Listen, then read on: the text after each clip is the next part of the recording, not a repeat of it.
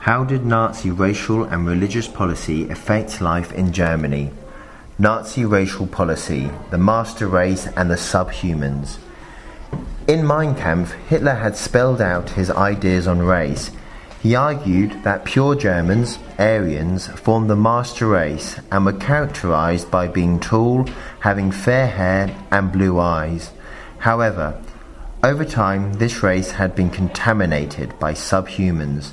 In order to rebuild the master race as a pure line, it would be necessary to introduce selective breeding, preventing anyone who did not conform to the Aryan type from having children, and, in extreme cases, eliminating them. Measures were introduced to sterilise the mentally ill, the physically disabled, homosexuals, black people and gypsies. Among those groups who received widespread persecution were the Jews. The Nazi policy of anti-Semitism. Anti-Semitism goes back to the Middle Ages, and attacks upon Jews were common in Europe in the early nineteenth century, particularly in Russia.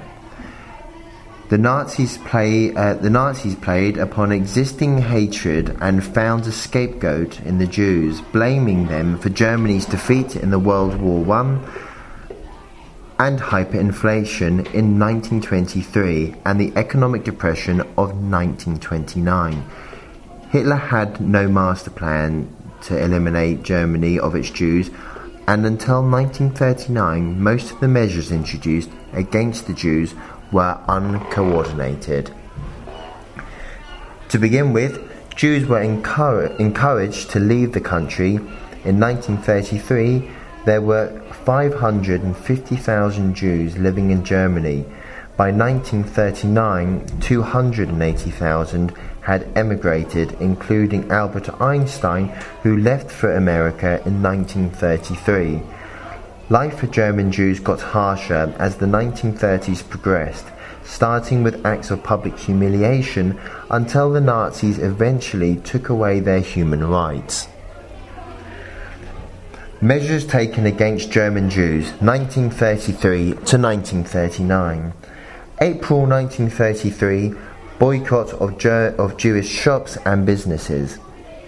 April nineteen thirty-three, Jews banned from working in the civil service and holding positions such as teachers, doctors, dentists and judges.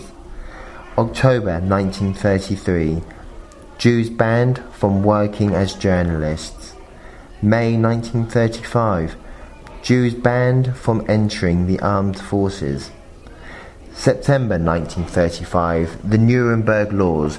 The Reich Law on citizenship took away from Jews the right of German citizenship. The law of the of the protection of German blood and honor made it illegal for them to marry or to have sexual relations with Aryans. November nineteen thirty-six, Jews banned from using the German greeting Heil Hitler. July nineteen thirty-eight, Jews issued with identity cards. Jewish doctors, dentists and lawyers were forbidden to treat Aryans. August nineteen thirty-eight, Jews forced to adopt the Jewish forenames of Israel for a man and Sarah for a woman. October nineteen thirty-eight, Jewish passports had to be stamped with the large red letter J. nineteen thirty-eight, Kristallnacht, Night of Broken Glass. The murder of a Nazi official in Paris by a young Polish Jew resulted in the events of the ninth to the tenth of November. In reprisal for the murder, Goebbels organised attacks on Jewish property in cities across Germany. So many windows were smashed that the event became known as the Night of Broken Glass. Over seven thousand five hundred Jewish shops were destroyed, four hundred synagogues burned down, and about one hundred Jews were killed. Over thirty thousand Jews were arrested and taken to concentration camps. Jews were fined one billion Reichmarks as compensation for the damage caused. December nineteen thirty-eight, forced sale of Jewish businesses. February nineteen thirty-nine, Jews forced to hand over precious metals and jewellery. nineteen thirty-nine, Jews evicted from their homes and forced into ghettos. The Nazi treatment of the Church. Nazi attitudes towards religion. Hitler viewed the Church as a threat to Nazi policies, but he also realised the importance of its support as Germany was a Christian country. Two-thirds of the population were Protestant and one-third was Catholic. Many Christians saw Nazism as a protection against the atheism of communism and as an upholder of traditional family values and morals. Nazi relations with the Catholic Church. In July nineteen thirty-three, Hitler signed a Concordat, an agreement with the Pope. This allowed Catholic Church f- allowed the Catholic Church full of religious freedom to operate without the state interference, and in return the Pope promised to keep the Church out of politics. Hitler soon broke this agreement. Catholic schools were taken out of Church control, Catholic youth, youth groups were closed down, and Catholic priests were harassed and arrested. In nineteen thirty-seven, Pope Pius the eleventh protested against the abuse of human rights. As a result, four hundred Catholic priests were arrested and sent to Dachau concentration camp. Nazi relations with the Protestant Church. Many Protestants opposed Nazism and the National Reich Church. They were led by Pastor Martin Niemöller. In April nineteen thirty-four, he set up the Confessional Church, which openly attacked the Nazi regime.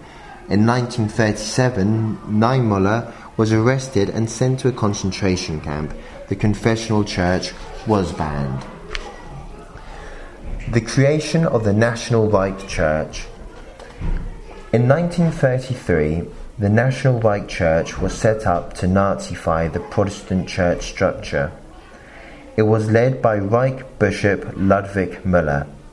The Bible, cross and other religious objects were removed from the altar and replaced with a copy of Mein Kampf, a, p- a portrait of the Führer and a sword.